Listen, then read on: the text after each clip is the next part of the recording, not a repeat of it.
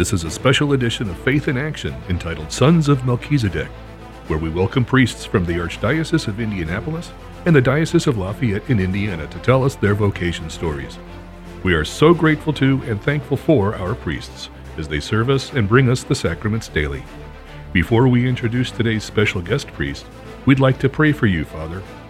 In the name of the Father, and the Son, and the Holy Spirit.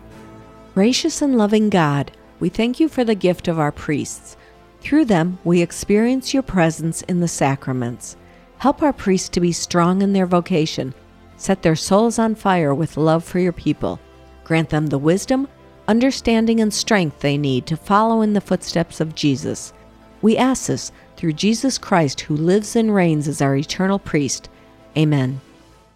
On today's edition of Sons of Melchizedek, Gordon Smith talks with Father John Hollowell, pastor of Annunciation Parish in Brazil, Indiana, as well as St. Paul's Catholic Church in Greencastle. Welcome, Father Hollowell. What parish are you currently assigned to? Tell us about uh, your ordination. How long have you been ordained? Yeah, so my current assignment is Annunciation Catholic Church in Brazil, Indiana, and then also St. Paul's Catholic Church in Greencastle, Indiana, and then I also am the Catholic chaplain to the Putnamville Correctional Facility, and then I oversee the Catholic ministry uh, to the students of DePauw University. That is a very uh, broad ministry that you, you serve there. I mean, prisoners in a state facility, a liberal arts private college. Uh, you get your share of woke stuff coming from the students, I'm sure. Yeah. yeah. Um, but you also can serve the needs of those that are incarcerated. So tell us a little bit about your upbringing. I know you're from Indianapolis and on the south side. Right? Yeah, yeah. So I'm the oldest of 11 children, and uh, my parents are Joe and Diane Hollowell. And uh, yeah, went.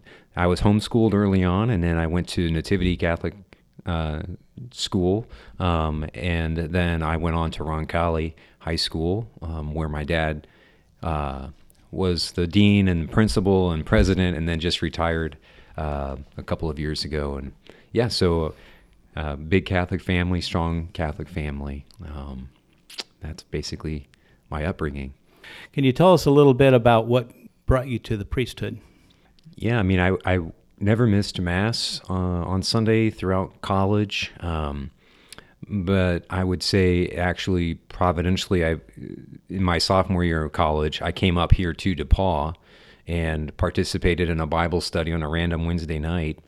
And um, I saw somebody praying at DePauw uh, who looked like me, and, and but you know, I just knew that he had something that I didn't, and so that then set me on a course where I made a commitment to read a chapter of the Bible or the Gospels each night. And so as I started to do that, I heard over and over the call to be be a priest, and so uh, that was that's basically the long and short of it. So. So it happened while you're in college, but you had a strong Catholic upbringing. Um, was your brother ahead of you or behind you in that calling? Um, I'm the oldest, so yeah, he was behind me. Yeah. As far as uh, your vocation, though, did he join first or did you join? Uh, I joined first. Okay. Yeah. Okay. Yeah. It doesn't necessarily work that way. That we have priests in the Lafayette diocese where it's just the opposite. Yeah. So, yes. Um, tell us about what what changed in your life once you made that that decision to go into seminary, into priesthood. Tell us about what that extra little thing was that you saw that you wanted to achieve for yourself. Well, I was at Hanover and I got I finished at Hanover and got a math degree and then also a secondary uh, teaching degree. And so I did that actually at Bishop Chatard uh, High School for two years. I taught math there and coached football and track. And um, but th- uh, when I started at Chatard, they I told everybody, you know, I'm going to do this for two years and then go to the seminary because I just felt like I needed to get out of college, you know, and and not go straight into another college setting. And so um, got some real world experience and I'm very thankful for that. And um, and then after those two years, I went to St. Meinrad. So yeah, it was a. I think that the seminary is a lot. Um, lighter i guess uh, it, it, there's a lot more that happens that it's not just you know a bunch of guys sitting around praying. Um, it is that, um, but it, there's a lot more to it than that. Tell, tell us some of the challenges you face. Now, uh, we are aware that you have had some challenges in your illness. Yeah, And yeah. this is something you've sort of dedicated your life to and to the Lord. Um, tell us a little bit about what's going on with you medically, and uh, if that doesn't in, uh, get too far into the weeds there, I just want to know how you're doing. Sure. Yeah. So I was diagnosed with a brain tumor in uh, early 2020, and um, almost the, the moment I had made a prayer a couple of years earlier when I was doing Exodus 90. Um, I woke up one morning and just said, you know, if there's because that was when the 2018 the priest abuse crisis kind of reared its ugly head again, and particularly with Cardinal McCarrick um, at that point. And so I delivered some fiery homilies about that, and um, I remember making a prayer pretty shortly after that when I was doing Exodus 90 that if there is something that I could suffer for the victims, I would do that willingly. And so, about two years later, when I actually got the diagnosis of a brain tumor up at Mayo Clinic, I, I just remember thinking, the moment that I heard that, I, I went, my mind instantly went back to that prayer that I had made, and I, I just knew that this was a prayer that I, I, I, I wasn't imagining a brain tumor, um, but I knew instantly that this was something that God was answering, that I was going to be carrying the cross in, on behalf of um, and suffering for all the people uh, who experienced cler- Catholic clergy. Well, thank you for that sacrifice. We're so grateful that you are able to do this, and um, it is a cross that you bear, but I can tell you're bearing it with um, humility and and joy. Yeah. So Yeah, I, I just saw Father Stu, and um, you know the um, one of the, the the actual Father Stu, the the credits roll, and then there's an the there's interviews from the actual Father Stu, and he just you know he talked about his suffering and his disease was the greatest gift of his life, and I, I think in some ways, like I feel that same way about this tumor, and um, it's it's just brought a whole lot of graces to me in addition to the graces. I mean i, I still get contacted by victims once a week or so. Sometimes they're you know victims whose names i brought into me with the mayo clinic. Sometimes they're totally new uh, victims um, and a lot of victims also commit suicide. And so i've been, just been offering that up and praying for all of them daily um, whether they're living or deceased. And and um, yeah that's so and then so that that's been a great grace but then it's also had a lot of you know just i, I again I, I think it's the greatest gift that god could ever give to me is this it's it's his way of kind of waking me up and pointing me has been his way of pointing me to what is most important and kind of allowing me to you know push to the side all those things that were in the at the end of the day you know just distractions We're talking to Father John Hollowell today from the Indy Archdiocese, and he is. We're talking to him from his church in St. Paul the Apostle in Greencastle, Indiana. Um, Father, tell us about um, your ministry to folks that are suffering from gender dysphoria. Yeah, I'm. I haven't had a lot of interaction with that community, uh, other than just I gave a talk um, about four or five years ago down in Cincinnati um, to uh, a group, you know, a conference of Catholic educators and, and religious leaders on um, aspects of gender dysphoria. And it was basically the talk that I gave was based on a documentary that I had done early on in my priesthood about the Catholic Church's teaching on homosexuality called The Third Way. And so basically, the point of the third way is that, you know, um, there, there are people with same sex attraction, obviously. And so we started with their stories. We actually went out and interviewed these people who st- were same sex attracted but still chose to stay Catholic.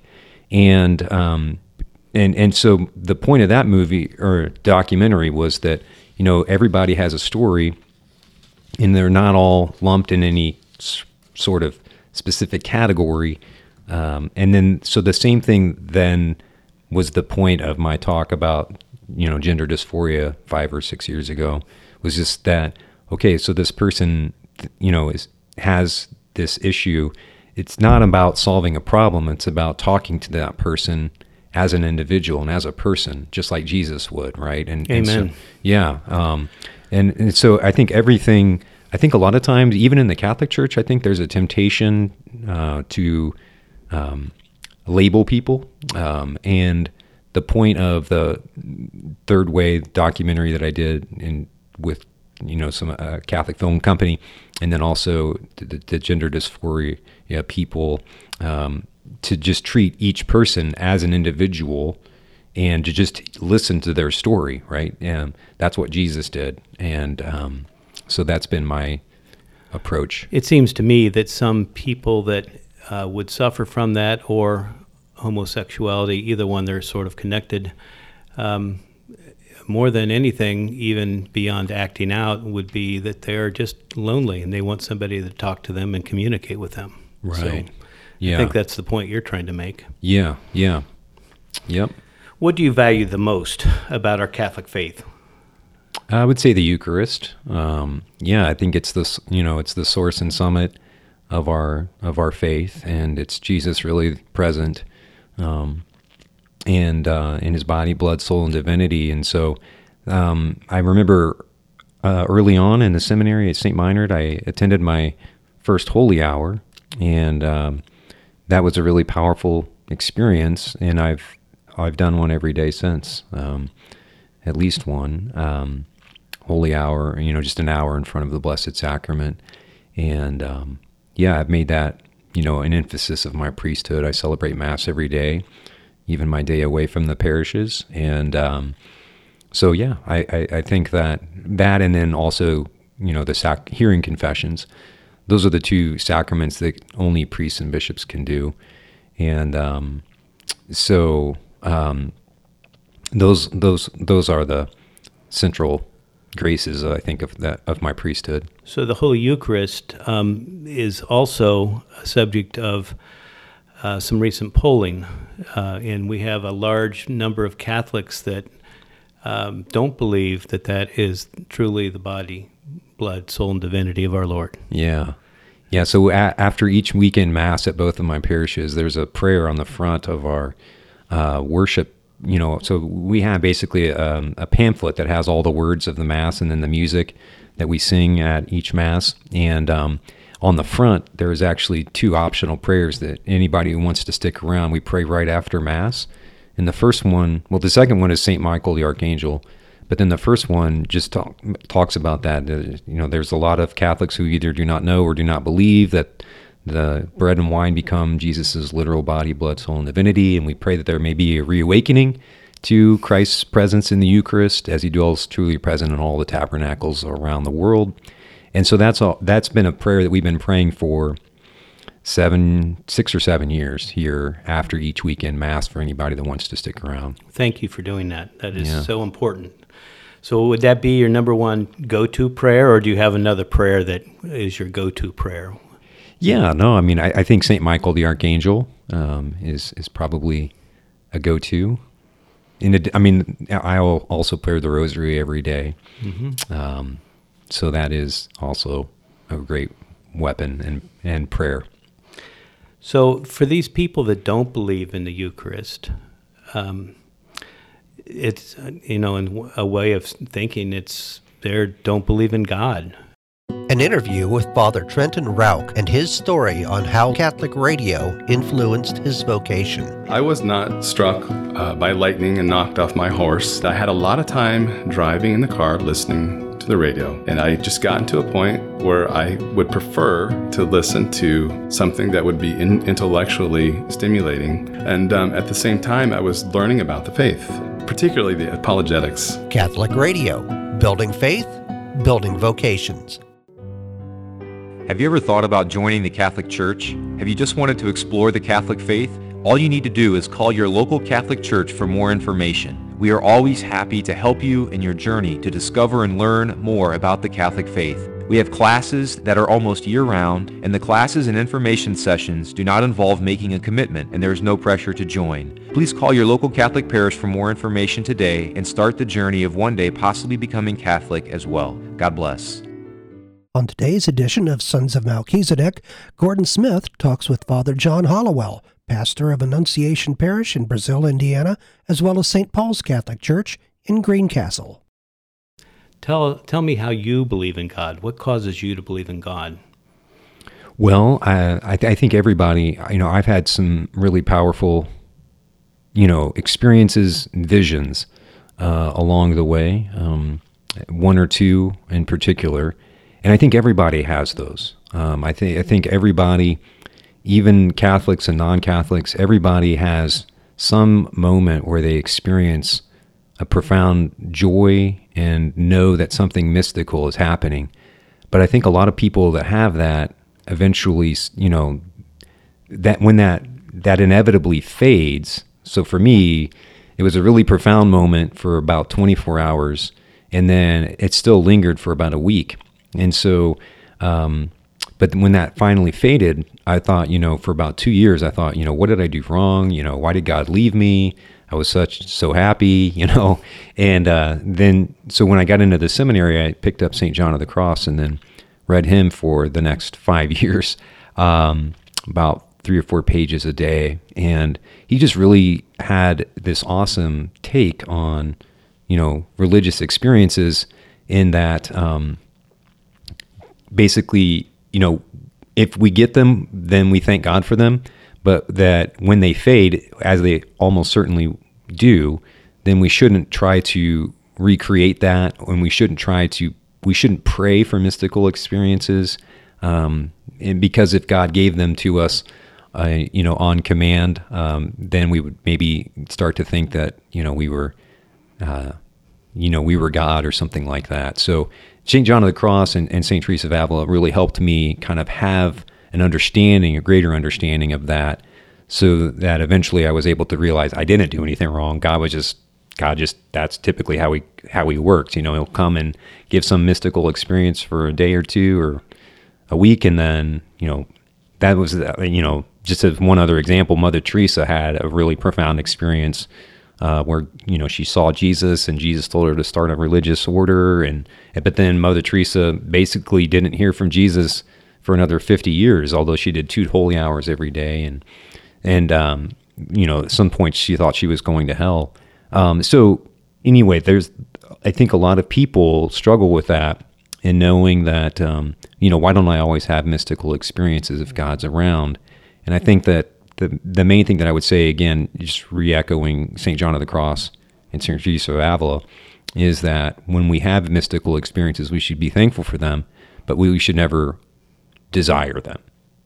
Right, right. And, and I think it, a lot of people think that if they don't have it, if they don't feel it at mass when they come, then then it's not real. And I think that that's totally wrong. You know, I think like if you if you come to mass and you have one, a mystical experience. Um, thank God for that. But 99.999% of the time that I celebrate Mass, I feel nothing. And I still believe. Well, just as Jesus hides in the Eucharist uh, under the appearance of bread and wine, um, sometimes he's hidden from us, from right. our vision. So, right. But he's there. We know he's there. Yeah. So tell me a little bit about parents. I want to know about your parents because if there are parents listening today, what are things that they can do to encourage their children to end up where you are? Yeah. Well, I think my parents did a, uh, an awesome job of, you know, not forcing the priesthood on anyone. Um, and in fact, so when I got ordained, a lot of people in my home parish came up and, you know, said to my mom and dad, you know, well, congratulations on your son getting ordained a priest. And my parents would always say, we're proud of all of our children, um, which I think is really important. And I think that they never forced it on anyone. They just said, I remember specifically one family meeting. We had a family meeting, I think, every Sunday night. And one family meeting, I remember my parents just saying, if any of you feel the call to the priesthood or religious life, just know that we would support you.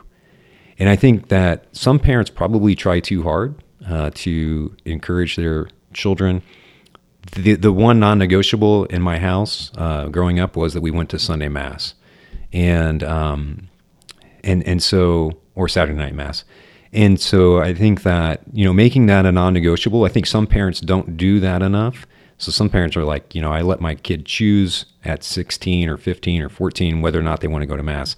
I would say, you know, if they're living under your roof, make them go to mass. You know, that just make that a non-negotiable.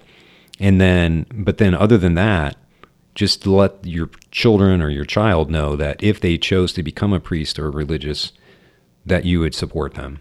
Because I think some parents also take it too far. You know, like there's Hit you, know, you over the head with a baseball bat. Yeah, yeah, That usually doesn't work out too well. yeah.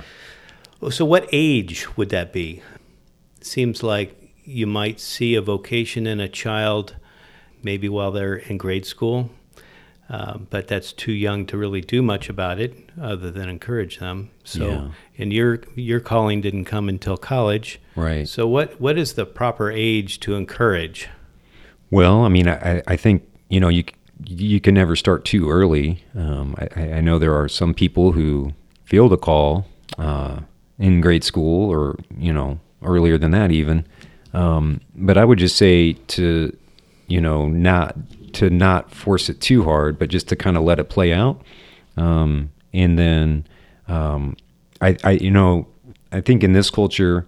Uh, a lot of times, the the decision to become a priest is made in, in high school or college, uh, but you know there are some high school seminaries opening back up. So some people uh, might feel the call and might be really ready to go to seminary even at, in high school.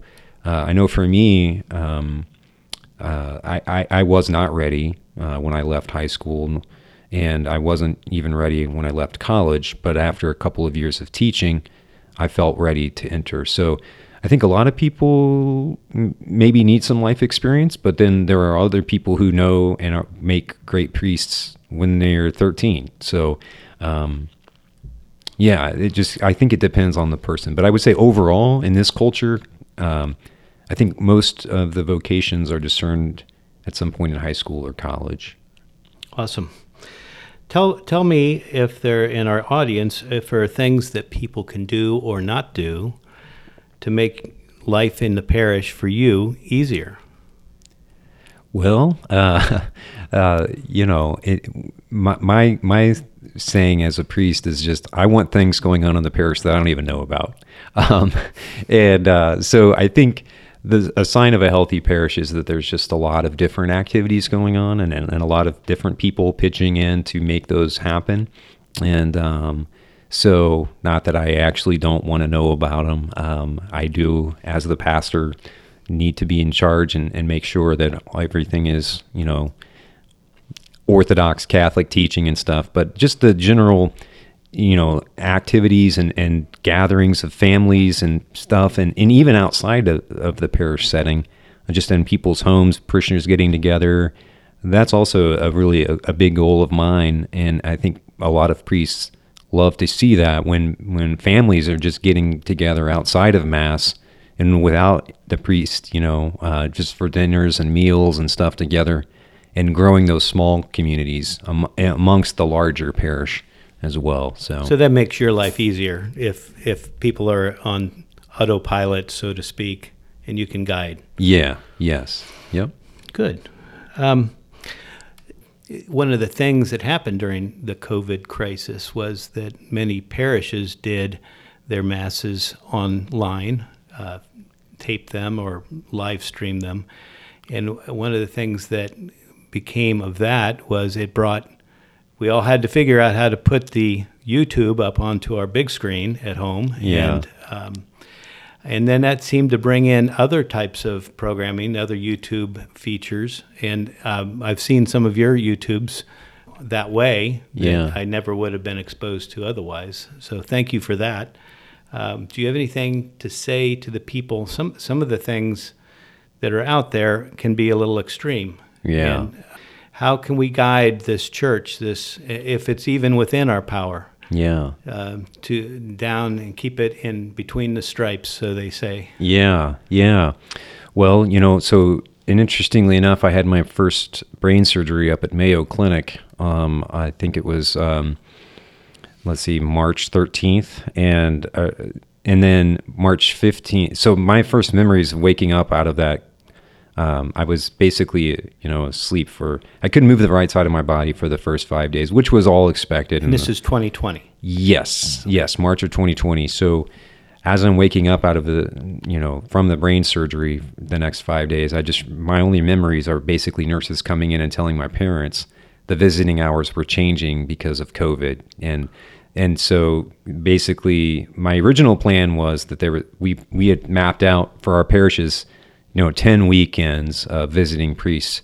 And the only time that that actually happened was that very first weekend, and then everything shut down. So once I realized that everything had shut down, my focus became basically getting back, you know, and saying mass as quickly as possible because my I knew that my people were not able to have mass. And so I actually was able to celebrate my first mass on the Feast of Annunciation, uh, which was March 25th. And um, yeah, so and then I continued to do that up at up at the Mayo Clinic, and then um, celebrated mass every day uh, online and. Um, yeah, that was you know again that was just a, a great grace uh, of social media, you know, to be able to do that. Um, but yeah, eventually I just you know realized I it got too too much and and Sure. yeah, so I I did it through um, you know I, I did it I, I guess through Easter and then yeah there were some other surgeries that emergency surgeries and stuff like that. So eventually long story short, I, I eventually got off, but there was a great grace during COVID to have those social media masses. Right, right. That was that was a, a lifesaver, so to speak. Yeah, yeah. Um, we're talking today to Father John Hollowell, priest of the Archdiocese of Indianapolis. Okay, thank you so much, Father Hollowell, for your time today, for your vocation. We want to know, we want you to know that we pray for you daily in my daily prayers and the prayers of our listeners at Catholic Radio Indy. And we want to see you uh, have a long life and uh, a happy ministry. And thank you so much for your ministry. Amen. May Thank God you. bless you. Thanks. You've been listening to a special edition of Faith in Action entitled Sons of Melchizedek. Join us again next time when we'll feature another priest from the area. If you are interested in having your priest appear on this show, please contact us at Catholic Radio Indy.